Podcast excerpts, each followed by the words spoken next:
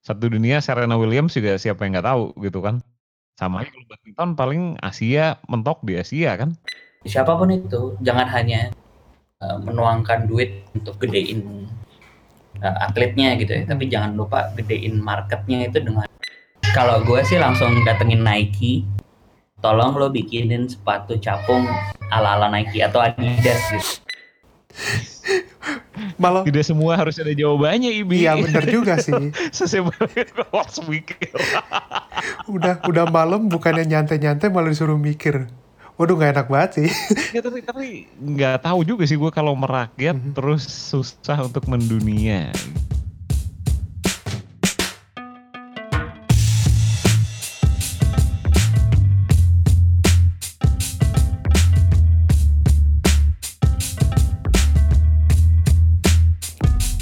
Assalamualaikum warahmatullahi wabarakatuh. Balik lagi bareng gue Ibi di podcast Tepak Bulu Episode ke-48 Hari Kamis tanggal 23 April 2020 Jarang-jarang nih ada, ada dua episode dalam seminggu ya kan? Kapan lagi coba? Buset dah. Gimana kabarnya? Besok udah mau puasa Udah mau weekend juga. Udah belanja belum eh, Untuk ngisi kulkas atau isi mm, lemari buat stok makan lah gitu. Atau mungkin kalian belanjanya online aja kalau misalnya emang agak takut buat keluar. Yang jelas stay safe dan jangan lupa selalu untuk cuci tangan tiap abis megang barang-barang yang menurut kalian kurang bersih. Nah, di episode hari ini kita bakal dengerin bareng-bareng diskusi yang berlangsung hari Selasa kemarin di Discordnya Podcasters Indonesia. Nama Discordnya itu The Podcasters. Waktu itu kita diskusi bareng sama Mas Pradipta dari Inspigo atau mungkin kalian udah dengerin lama podcast Indonesia atau podcaster Indonesia juga kenal beliau dari rengeng-rengeng podcast yang dulu seliweran di SoundCloud. Eh, ada juga Bang Rane dari Suarane Podcast yang katanya mau nyimak doang kemarin dan ternyata emang beliau sibuk tapi ya sempet tune in juga. Dan ada juga Mr. Popo dari Do You See What I See ya. Kalian udah pasti tahu lah itu podcast apaan. Podcast ya tentang cerita-cerita menarik. Horor lah gitu. Buat yang belum tahu Discord itu apa, pada dasarnya Discord ini kayak media chatting yang bisa juga dipakai buat conference call sambil ngegame juga. Biasanya aplikasi ini dipakai buat teman-teman yang mungkin sering ngegame macam Dota atau FM gitu. Jadi paling nggak kalian pasti sudah familiar familiar lah sama aplikasi ini. Diskusi yang akan kalian perdengarkan ini tadinya berawal dari pertanyaan yang gue lempar di Twitter soal video game badminton yang jarang banget ada di pasaran. Bahkan kalau boleh dibilang pun itu juga susah banget buat nyari yang bagusan lah gitu, yang paling nggak kita tahan gitu buat buat main lama-lama gitu. Nah dari situ akhirnya justru ter- terlahir diskusi yang sempat dibahas di podcast ini soal pamor badminton yang hmm, kalau boleh dibilang emang tidak semendunia tenis, bola maupun basket. Kelihatan juga kok kalau kalian lihat tuh ban- dari banyaknya game-game yang keluar dari situ atau keluar dari pasaran. Kalian kalau misalnya search di App Store atau di Google Store atau kalau misalnya kalian cari game-gamenya atau game PC pun bahkan jarang atau bahkan nggak ada mungkin ya game PC badminton gitu. Nah, ada satu kata yang penting banget buat kalian inget dalam diskusi yang nanti akan kalian dengerin bentar lagi, yaitu gimmick. Kenapa sih kok gimmick ini penting banget? Pengaruhnya apa sih sama popularitas dan juga marketing olahraga satu ini yang digemari sama negara yang berpenduduk lebih dari 270 juta ini? Atau sebutannya kalau lo mau nyinyir dikit, negara plus 62 lah gitu istilahnya ya udah nggak usah deh lama-lama. Mendingan kita dengerin langsung aja obrolan bareng langsung sama podcaster-podcaster Indonesia di Discordnya The Podcasters Indonesia. Kan Ini Mr. Popo nih kayaknya ini juga nih olahragawan juga nih. Sedap. Mantap mantap mantap. Kan gue SD dulu atlet atlet SD badminton. Nah lo Waduh. dapat dah Nah. Mainnya pakai ini, pakai kipasan sate ya. kipasan sate pakai sendal jepit. Oh, Gue SD SMP pakai sendal badminton. jepit. Gila gila. Nah. Sendal jepit eh, rekor itu om. gila gila gila. Sendal jepit tuh Iya. mantep banget sih. Kalau nggak pakai sapu atau nggak pakai panci tapi ya ya Allah Akbar. Jadi gue kan sempet siang tadi tuh ngelempar pertanyaan di Twitter kan soal Sampai ya? video game di badminton gitu yang kita temuin kan di mana di pasaran video game itu kan kebanyakan kalau nggak FIFA, PES, kalau nggak 2K gitu kan. Nah, Mas Tifta kan kebetulan Mas Tifta kan lumayan sering nge-game hitungannya tuh kalau dari Twitter. Nah, kira-kira apa sih yang bikin game badminton tuh jarang banget dikeluarin atau kayak ada yang produksi gitu? Gue sih belum pernah menemukan yang produksi ideal ya.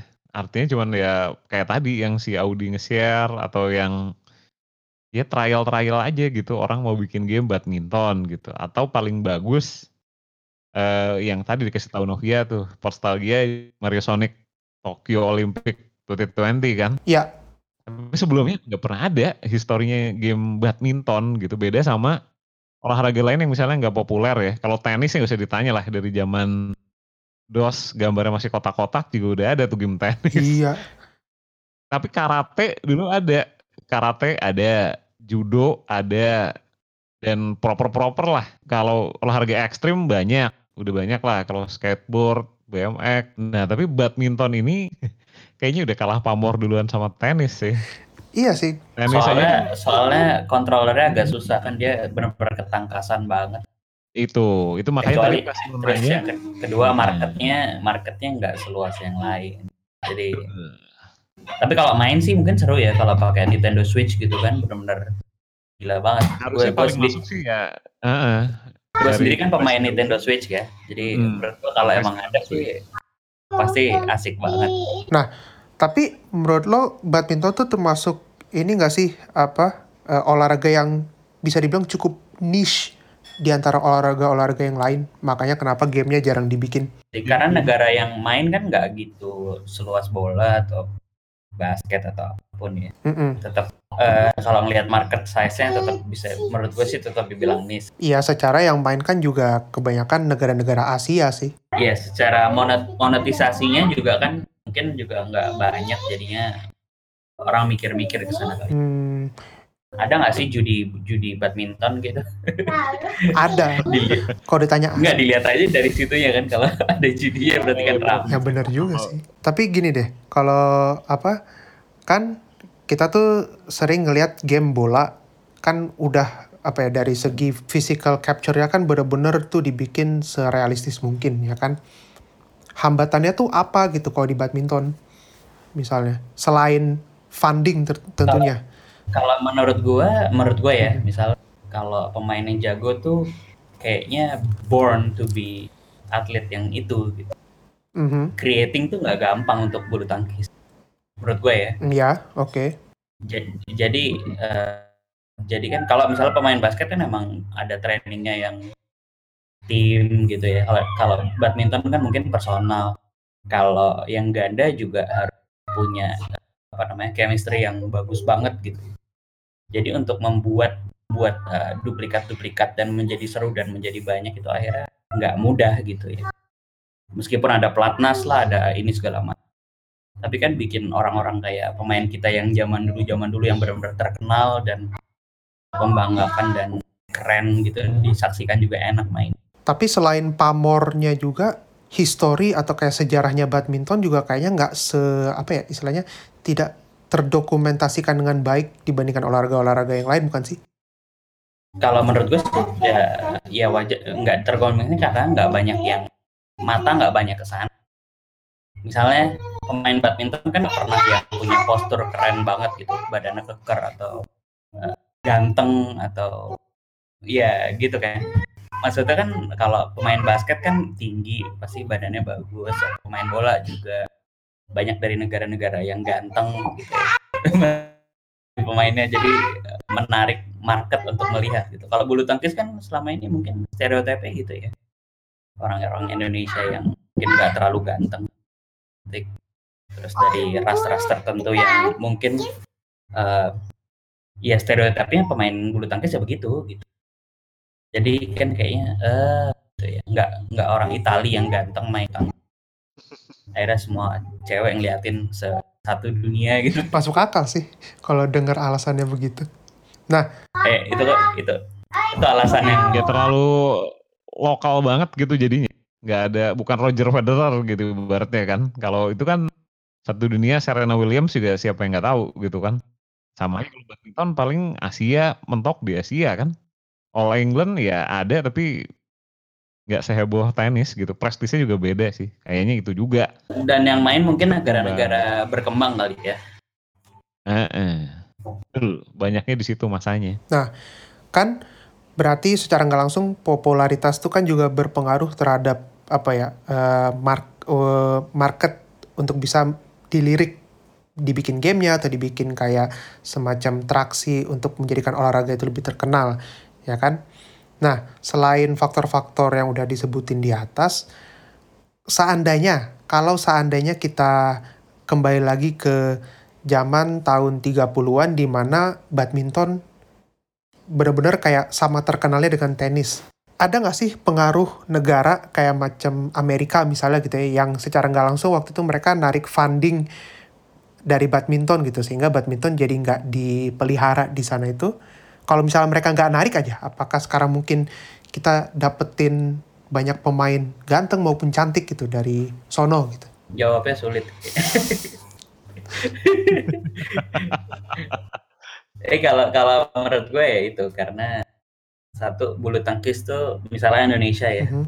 dalam skala skala jarak waktu tertentu ya sampai lima tahun mungkin atau negara kayak Cina kayak ya pemain Malaysia itu kan pemainnya ya itu itu aja gitu loh. Benar. jadi kalau sedikit itu kan maksudnya untuk dicintai juga gampang ya dicintai mereka mencintai mereka juga gampang kalau semakin banyak pemainnya mungkin kan itu membawa efek efek yang Hmm. lebih besar gitu. jadi kenapa tidak dicintai karena mungkin selama ini ya nggak banyak yang main gitu mhm, bener. dan kebetulan eh sorry misalnya Alan Budi Kusuma, Susi Susanti, Joko dulu Mhm. itu kan bukan pemain-pemain yang ganteng ya emang secara prestasi bagus cuman kan untuk digandrungi sebagai idol itu menurut gue ya mungkin perlu ada pembinaan orang-orang yang ganteng banyak masuk ke industri ini supaya Iya narik sih. market ya. Bu- bukan masalah dari negara mana ya Mhm. lagi-lagi kalau da- dari Denmark atau dari mana kan mereka juga eh, misalnya mainnya bagus atau apa cuman kan secara kalau menurut gue ya kalau seorang yang diidolakan tuh kalau nggak berkarisma banget eh, atletis banget ya gimana nggak kalau bulu tangkis tuh kan secara fisik nggak terlalu Menonjol. prima ya Bener.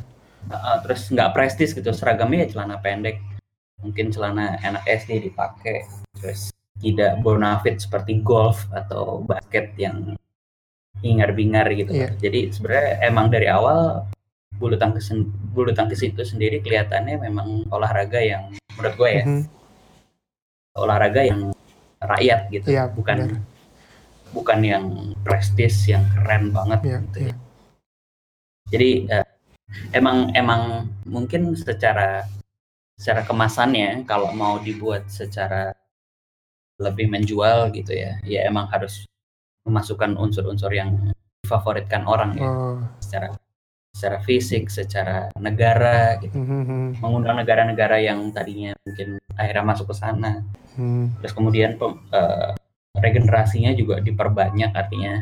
Gi- gimana menciptakan standarisasi pemain itu? Nggak misalnya orang Indonesia kan tahu nih berapa eh dari dulu lah. Kita kita hanya punya mungkin berapa? Dalam rentang waktu 10 tahun kita bisa ngu- ngukur pakai jari tangan ya berdua bertiga gitu ya Iya, iya bener-bener.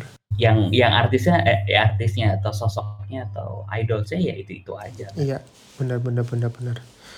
tapi kalau pemainnya udah bisa banyak regenerasinya bisa banyak ya kita akan akan menimbulkan ya lagi-lagi eh, olahraga tetap industri ya Iya. kayak basket kan kita punya kartu basket yang dulu kolek Bener-bener bener. Bener-bener bener. Dan misalnya bola ya bola lebih di dijual dieksploitir banget Kayak ada panini lah kalau di bola ya istilahnya ya. Yang stiker-stiker tempel di buku. iya. iya cuman sayangnya kan misalnya lo lo dulu eh, sekarang siapa misalnya gue sangat menyukai Rick- Ricky Rexy dulu Mhm. Tapi kan gue nggak mau punya kaos yang bergambar Ricky Rexi misalnya Bener juga sih. Belum segi. Yang paling gimana? paling kan kalau Ricky Rexi inilah mungkin lebih segmented lagi ya. Susi Susanti aja paling baru baru rame belakangan yang Stusi Susanti itu Film. si Iya Stusi diplesetin kan Stu- banyak kaos-kaos plesetan terus akhirnya ada si Stusi Stusi Susanti baru adanya itu. Anjir, zaman dulu dia populer-populer banget even ada filmnya juga nggak ngangkat gitu. Nah, kalau gue sampai non kalau orang ada. kalau kalau nonton pertandingan aja mungkin kita nonton ya sangat wih, Benar. gila banget. tapi masang poster di kamarnya muka Alan Budi Kusuma gitu zaman dulu. Kayak enggak juga sih. Ya nggak Enggak bakal juga ya. gue bilang nggak bakal ada gitu. Ya kayak pemain bola atau kartu basket misalnya nggak ada kan kartu tangkis gitu Wah gila. kulturnya beda nggak ke ya bahkan nggak kepikir punya buku bergambar Joko gitu zaman dulu gitu. Gila gila. enggak gitu nah menurut gue Iya. bukan bukan masalah fisik ya cuman maksudnya ya itu karena pemainnya nggak terlalu banyak dan yang jago tuh mungkin given kali ya Mhm, mhm. Iya, mereka emang emang dari latihan pasti. Cuman creating another Alan, another pemain-pemain yang yang shining banget itu nggak mudah kayaknya. Hmm, hmm, hmm. Atau bukan bukan nggak mudah, atau mungkin orang nggak tertarik menjadi atlet itu Iya iya iya. Bener juga sih. Tapi karena secara industri kan nggak berkembang. iya bener sih. Bener sih. Mister. Kamu mungkin ini kali ya sebelum masuk ke game gitu untuk mengoleksi barang-barang yang memorabilianya si atletnya juga jarang gitu misalnya kita mau pakai atau bukan memorabilia lah misalnya raket yang dipakai siapa gitu Susi Santi atau Alan Budi Kusuma kayak nggak dikejar juga kan raket yang sama persis dipakai gitu jarang sih Enggak juga sih. nah itu Kok dia yang ditanda tangan sama Alan gitu. Gimana? Iya juga sih. Kalau bola bola baseball kan ditanda tangan siapa gitu kayak wah basket juga sama gitu ya. Oh, ya juga sih ya. Kalau tapi yang ada gini loh, em, justru fenomenanya sekarang yang gue temuin adalah eh, fans fans di Indonesia itu kebanyakan justru, justru ngasih memorabilia bukan memorabilia, ngasih sesuatu ke si atlet gitu. Jadi dengan kata lain sebetulnya kalau apa kalau misalnya di olahraga kayak macam bola kan lo mengejar memorabilia dari si pemain, ya kan? Tapi kalau di badminton itu lebih ke kayak kita ngasih sesuatu untuk si pemain nginget si fansnya gitu. Kayak gitu. Ya kan kebalik harusnya kan. Kebalik. Kalau kalau mau majukan industri misalnya ya siapa Taufik gitu ya. Mm-mm. Taufik mungkin keren Ya, terus tapi dia kan nggak sekeren misalnya siapa Tiger Woods gitu. mm-mm. Tiger Woods emang secara kehidupannya chaos gitu. Iya. Tapi di lapangan itu benar-benar keren banget terus stylenya, bajunya itu benar-benar apa yang dia pakai itu bisa jadi benchmark kan gitu. benar, benar, benar. Ya, apalagi Jordan gitu ya misalnya apa pun yang dipakai sama dia atau gimana pun yang dipegang sama dia mungkin jadi duit Mhm. di di bulu tangkis itu di badminton itu artisnya artisnya atletnya baik lokal maupun yang internasional sekalipun mungkin di luar lapangan kan jarang terekspos gitu dan nggak nggak trendy nggak iya nggak nggak sekeren itu untuk dilulukan gitu. Iya, benar sih. Kalau soal tidak trending itu. jadi jadi jadi menurut ya kalau kita ngelihat itu ya kan kita harus lihat market ya Iya, benar juga sih. Benar, benar, benar. Tapi gini, em, dari segi market kita udah kalah jauh. Menurut lo, Mister, atau mungkin Mas Dipta, kira-kira tuh berapa tahun sih badminton tuh udah ketinggalan dibanding olahraga-olahraga lain dari segi marketability gitu? Marketabilitas gitu lah. Iya, jadi kalau kalau menurut gue sih udah lama ya. Memang bulu tangkis itu jadi jadi ikon olahraga bangsa kita terutama misalnya. Tapi secara secara promosi naikin value itu nggak banyak digarap gitu. Mungkin selama ini kan eh, hanya brand-brand tertentu ya. Ya selalu itu aja yang punya kan kan. Mhm, mhm. Tapi eh, digarap secara industri mungkin nggak banyak yang concern gitu ya. Mhm, mhm, mhm. ya lagi-lagi hanya hanya itu aja sehingga secara industri total maksudnya ya orang kita kan senang nonton bulu tangkis Mhm. karena mungkin itu satu-satunya olahraga bukan satu-satunya salah satu olahraga yang uh, kita punya prestasi di sana gitu mhm. Benar-benar. jadi uh, jadi mungkin kalau di Indonesia udah cukup lama uh, banyak orang-orang marketing orang-orang promosi orang-orang yang menggarap market itu nggak nggak concern ke sana padahal kalau dibuat let's say ya let's say uh, dari komik gitu Ya. Jepang kan gedein bola Ya. T-nya digedein, ken apa kemponya digedein, Mhm, kungfu misalnya, mhm. kungpul segala macam. Tapi bulu tangkis ya mungkin ada. Gua nggak tahu ya, gue belum pernah baca Ada uh, satu, komik mang- manga yang ada. baru ada satu. Nah baru satu misalnya. Nah itu kan sebenarnya bukan bukan masalah siapa yang mau angkat tema ini, tapi harus digarap secara industri masif ya. Kayak misalnya mungkin anak-anak sekarang era-era milenial ke bawah Gen Z gitu. Mhm. mungkin mereka tidak terlalu dekat sama bulu tangkis. Mungkin udah habis ya era. Dulu zaman-zaman gue SD masih di sekolah bulu tangkis olahraga wajib. Ya. Makanya gue masih jadi atlet atlet SD gitu, jadi perwakilan dan sebagainya. Ya. Gue masih main bulu tangkis di depan rumah di komplek. Ya.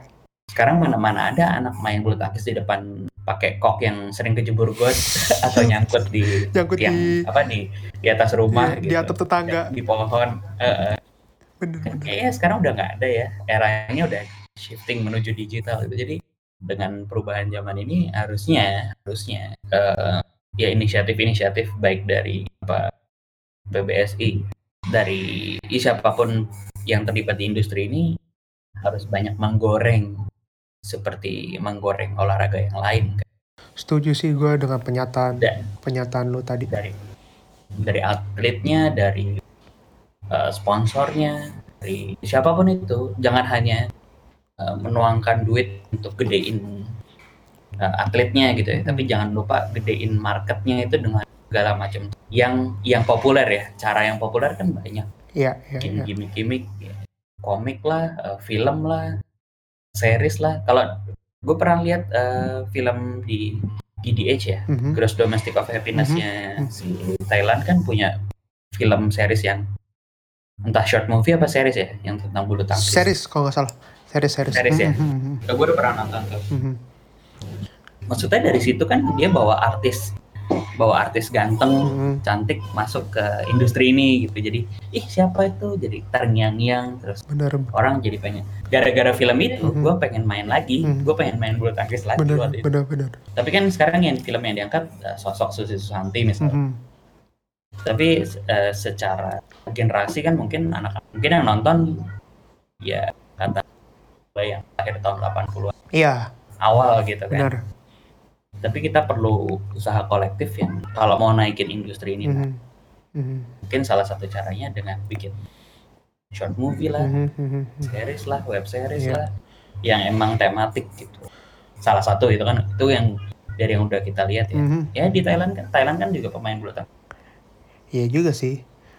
Tapi menurut lo berarti secara nggak langsung kita juga apa ya dari yang udah kita omongin tadi kan kayak kadang kita harus punya figur yang memang sedikit agak sedikit lebih good looking, kemudian juga industrinya harus digedein lagi. Nah, dan banyak tuh sebenarnya mungkin semenjak Asian Games 2018 kemarin ya, kita jadi kayak mulai dikenali lagi apa mulai mengenali lagi badminton karena eh, waktu Jojo pas menang medali emas di situ yang buka baju kalau apa Mr. Popo mungkin iya ingat. iya Nah, iya iya menurut Nah, Mr. Popo tuh perlu nggak sih kita traksi-traksi seperti itu untuk bisa bikin olahraganya naik lagi gitu. secara profesional eh, tidak support banget ya. Bener-bener. Cuman cuman secara market ya jelas lah ya. Mhm, Kayak misalnya eh, apa namanya yang yang nyari talent gitu kan. mhm, Kayak pemain bola kan orang-orang yang nyari talent talent dari daerah-daerah kan Bener. scoutingnya bagus banget ya. Iya. Wah ini dari sini nih dari klub yang eh, mungkin tingkat RT dia bisa angkat ke nasional segala macam. Mhm, mhm. Pelari Indonesia juga gitu kan dari dari banyak orang-orang yang kita nggak tahu siapa tapi ternyata bisa kita angkat mhm, mhm. Nah, kalau dalam industri bulu tangkis menurut gue juga harus sama. Jadi antara harus balance sih menurut gue. Mhm, Kalau gue gue juga mikirin dua. Pertama adalah kita harus cari orang-orang yang benar-benar pure talented. Iya. Ya eh, mereka jago karena given gitu ya. Mhm. tapi jangan lupa menggarap market yang emang perlu nih kayak misalnya eh, cari aja mungkin anak-anak SD yang ganteng-ganteng yang cantik-cantik secara fisik Mhm. eh, eh, cocok sebagai postur pemain bulu tangkis Mhm. masa depan kita latih dengan segala macam upaya artinya kita kita mencetak gitu Mhm, mhm, mhm, mhm. dan Bener. ketika orang-orang ini jadi itu kan jadi sorotan Iya. ya lagi-lagi kan sekarang gitu ya Iya. misalnya saya nyuruh eh, Dian Sastro sama Nikola Saputra gitu. Kalau gue jadi ketua perhimpunan itu gue akan nyuruh gitu. Hmm, oke gue ngundang selebgram gue Mhm. ngundang artis-artis yang banyak masanya. Mhm, gue suruh main random gue bikinin cerita atau gue bikinin event mhm, main bulu tangkis bareng artis gitu kan orang-orang ih apa tuh gitu. mhm, mhm. Nah itu gim- gimmick-gimmick itu kan nggak pernah dilakukan sama pengurus sama industri gitu. Jarang, jarang banget. Nah itu kan pendekatan yang banyak dilakukan oleh brand, brand apa pun itu, mhm, mhm. tapi pernah dilakukan oleh ini. Kalau pemain bola kan banyak ya manggil nasionalisasi, Mhm, naikin ya level dan sebagainya. Hmm. Harusnya ya gimmick-gimmick branding-branding itu perlu juga dilakukan mhm, mhm, promosi branding. mhm, mhm. Ya yang seperti yang dilakukan brand ya. Iya, iya, iya, benar sih, benar sih. Nah, gue ada teori nih sekarang. Semakin merakyat olahraganya, justru semakin susah olahraganya itu buat jadi terkenal. Benar apa enggak? Coba Mas Dikta jawab dong. Semakin sulit, Enggak, semakin merakyat olahraganya, Ah.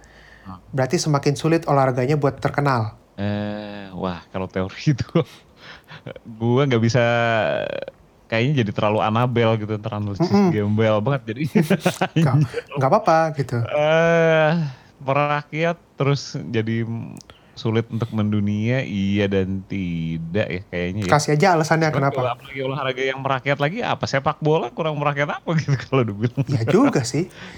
Coba deh alasan iya apa beda enggaknya. level sama badminton sih Mm-mm. Coba kalau iya kenapa? Kalau enggak kenapa? Eh, itu dia Malah tidak semua harus ada jawabannya Ibi iya bener juga sih.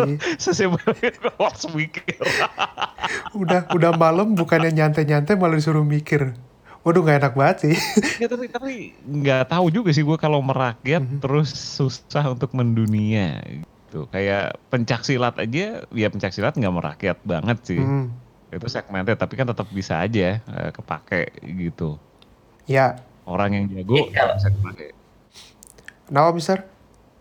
Ya kalau dari gua justru karena sudah merakyat harusnya lebih mudah ya. Mhm, Kayak misalnya, misalnya pencak silat kenapa naik lately karena gara-gara ada The Raid, Oh iya, bener. ada ada film yang eh, kebetulan diangkat sama sutradara luar gitu, Mhm, pakai talent-talent pencak silat lokal. Gitu.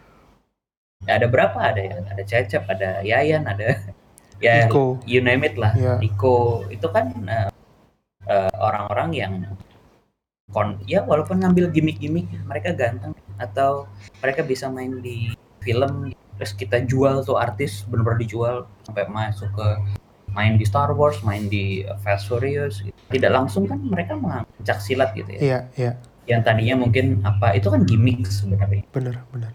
Tapi karena memang orang udah cinta sama pencak silat dan itu bagian dari olahraga. Gue sendiri, gue sendiri dulu pernah jadi atlet pencak silat gitu. Waktu SM, waktu SMA gitu. Iya, iya, iya, iya.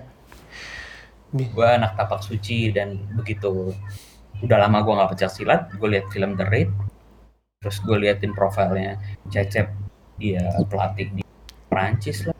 Gue jadi pengen. Tapi once gue pengen masuk ke pencak silat lagi, gue nanya-nanya sekitar di Bintaro sini, Mhm. ada ada dojo pencak silat nggak? Ya, kagak ada. Jadi mana lagi gue bisa tahu? Terus sama sama halnya gue pengen main bulu tangkis di Mm-mm. sini. Mhm, Gue nyari teman-teman yang bisa main bulu tangkis yang proper. mhm. Udah nggak ada. Iya Jadi kalau main bulu tangkis ya cuman sekedar pukul-pukul nggak jelas. Iya bener.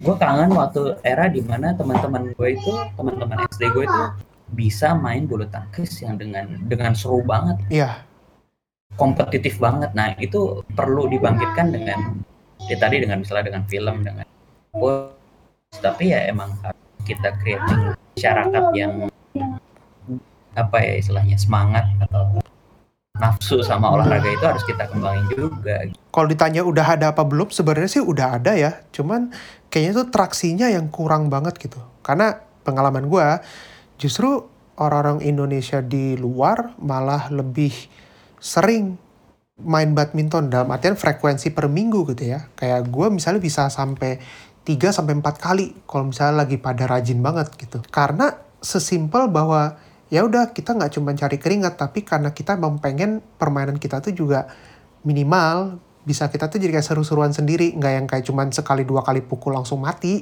gitu ya kan nah um, yang pengen gue tanya lagi sebenarnya sebelum mungkin kita tutup kali ya gitu apa namanya perbincangan random soal badminton ini. Nah, kalau misalnya lu jadi ini apa baik Mas Tipta maupun Mr. Popo, kalau misalnya jadi kayak bin pressnya PBSI atau minimal jadi kayak macam Pak Wiranto sekarang lah gitu.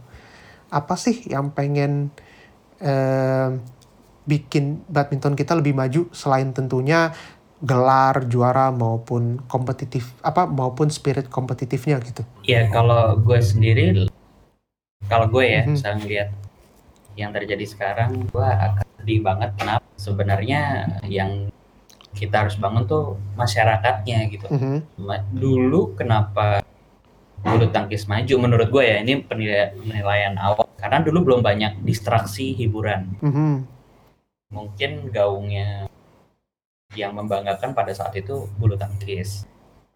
Di Terus disiarin di mana-mana ya. Iya. Kalau zaman dulu itu ya badminton. Iya di, di TV kan. Mhm, mhm, Di TV kan. Hiburan yang lain nggak terlalu banyak. Jadi gaungnya gede banget gitu. Dan ketika orang nonton, terus orang mau main. mhm. Nah, sekarang kan hiburan sangat banyak olahraga pilihannya. Jadi kesempatan satu item satu olahraga dari mungkin ratusan olahraga yang terkenal saat ini itu effortnya jadi berat. Mhm, makanya untuk gedein gedein hype-nya lagi eh, kalau gue yang gue gedein adalah hype di masyarakatnya kalau dari sisi atletnya mungkin udah udah bagus ya mhm, udah udah banyak orang yang kan akan mendirikan pelatihan mhm.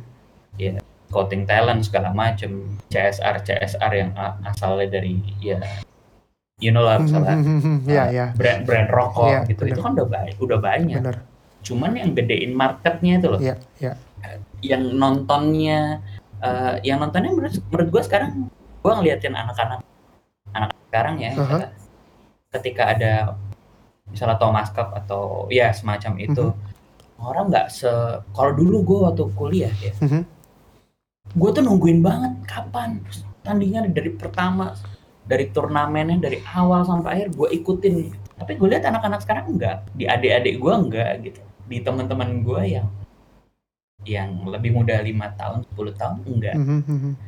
berarti kan ada yang salah nih berarti orang-orang hanya tahu beritanya oh si ini menang oh si ini baru akan hype ketika ada yang ganteng buka baju misalnya gitu kan berarti itu kan berarti berarti kan eh ya perlu ada ya lagi-lagi itu ya lagi-lagi ada sosialisasi yang Mhm. membuat olahraga ini looks ya Benar, looks benar. keren Mewah. mewah Eh, mewah belum tentu ya Iya.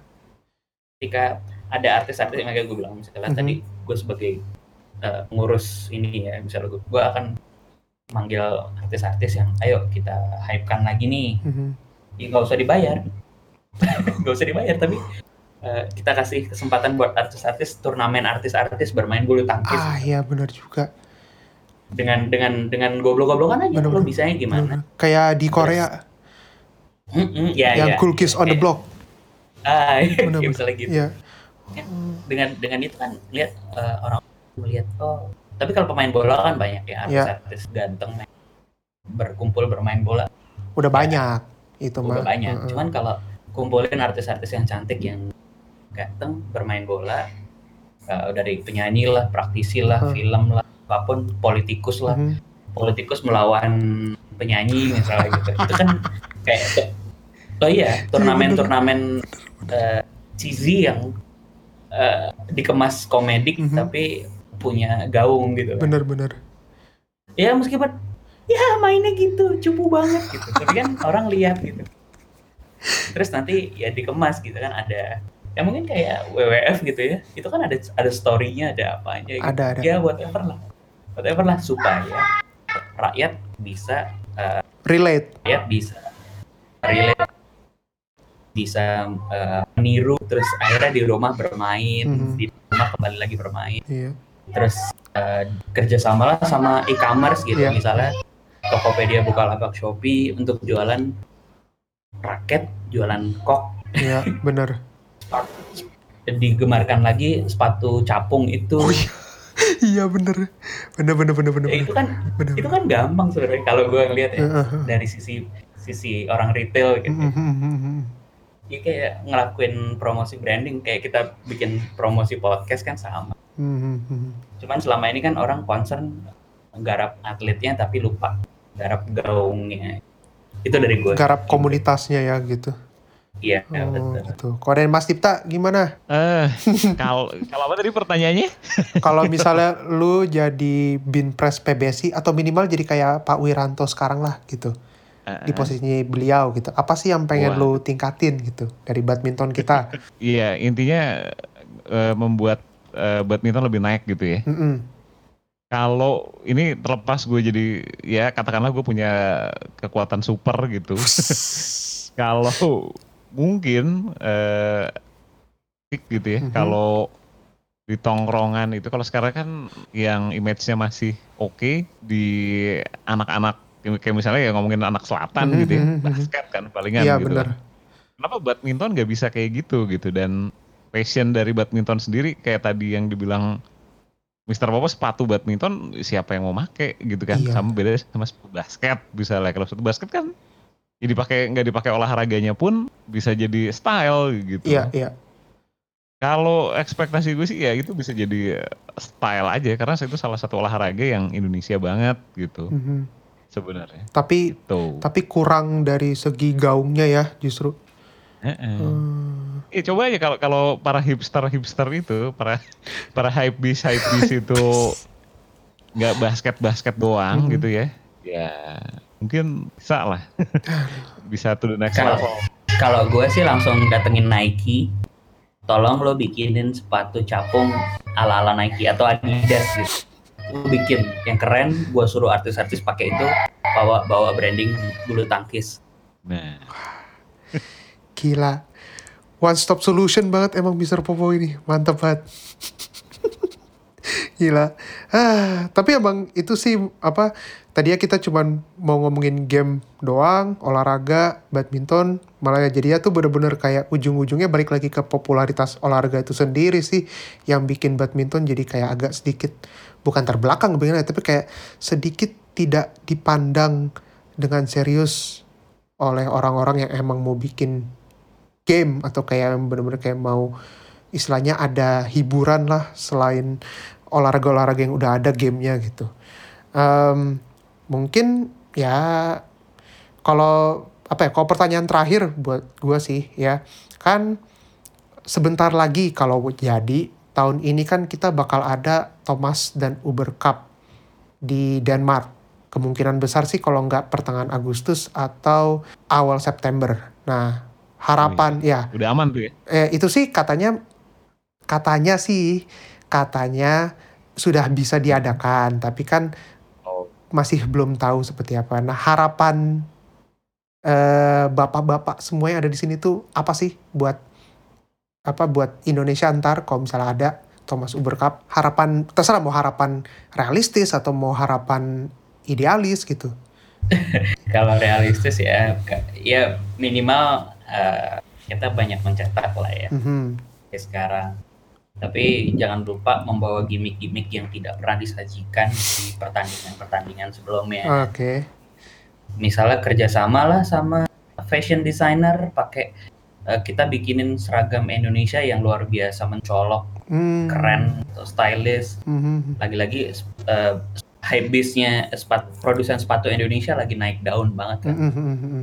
kita collab kayak kemarin narasi kan si eh, Syihab itu ya? Mbak Najwa Mbak Najwa Mhm, sorry mhm, Mbak Najwa kan bikin sepatu kan mhm. narasi sama itu itu. Eh, Cuman sekedar gimmick doang. Jadi begitu Indonesia turun, ya. eh, at least pas eh, paradenya atau semua seragamnya itu Mhm. dibuat berbeda dengan style yang sudah ada. Hmm, hmm, hmm, hmm, hmm. Dan begitu itu kan langsung, wih apa nih siapa nih kenapa nih itu kan jadi bahan omong. Iya. Selain itu ya selain prestasinya juga naik, pamornya juga kelihatan naik. Terus begitu naik, dijual aja seluruh eh, seragamnya, uniformnya bisa diakses sama seluruh orang Indonesia. Jadi bangganya tuh dapet. Iya. Mereka menang, kita pakai seragam itu nonton sama-sama pakai seragam kayak gitu. Jangan terlalu mahal Iya, bola ya baju bola. itu jelas. Baju bola kan overpriced, rakyat nggak mampu Iya, benar-benar. official tetap kita bikin eh, seragam official atau kaos official yang kayak gitu. Mhm. Jadi kalau gue lagi-lagi berpikir eh, bagaimana populer ya, gimana rakyat bisa appreciate, bisa nonton, bisa merasakan hype-nya kalau mereka menang, mereka bangga punya seragamnya, mereka bangga punya sepatu Mhm. harga-harga yang itu win-win buat kita sih. Jadi secara prestasi juga naik, akhirnya akan bangga lagi main raket, nyuruh anak-anaknya kalian harus coba deh ini pakai raket main luar gimana. Mhm, mhm. dan sekolah-sekolah mungkin sekolah-sekolah kita ajakin di zaman sekarang coba olahraga ada satu opsi lagi mengembangkan lagi eh, kayak misalnya ekstrakurikuler bulu tangkis sekarang udah nggak ada di SMA Jarang. ekstrakurikuler bulu tangkis nggak keren Iya, bener. kalau gue sih mau bikin itu keren gue mau Oke. dan dan apa ya ini olahraga yang asik banget gitu even gue main tenis nggak se asik main bulu tangkis Wah, gila, gila, gila, gila. Mantep sih. Karena gue jadi pengen main bulu tangkis lagi dah kalau ini cuma sayangnya belum bisa sih ya.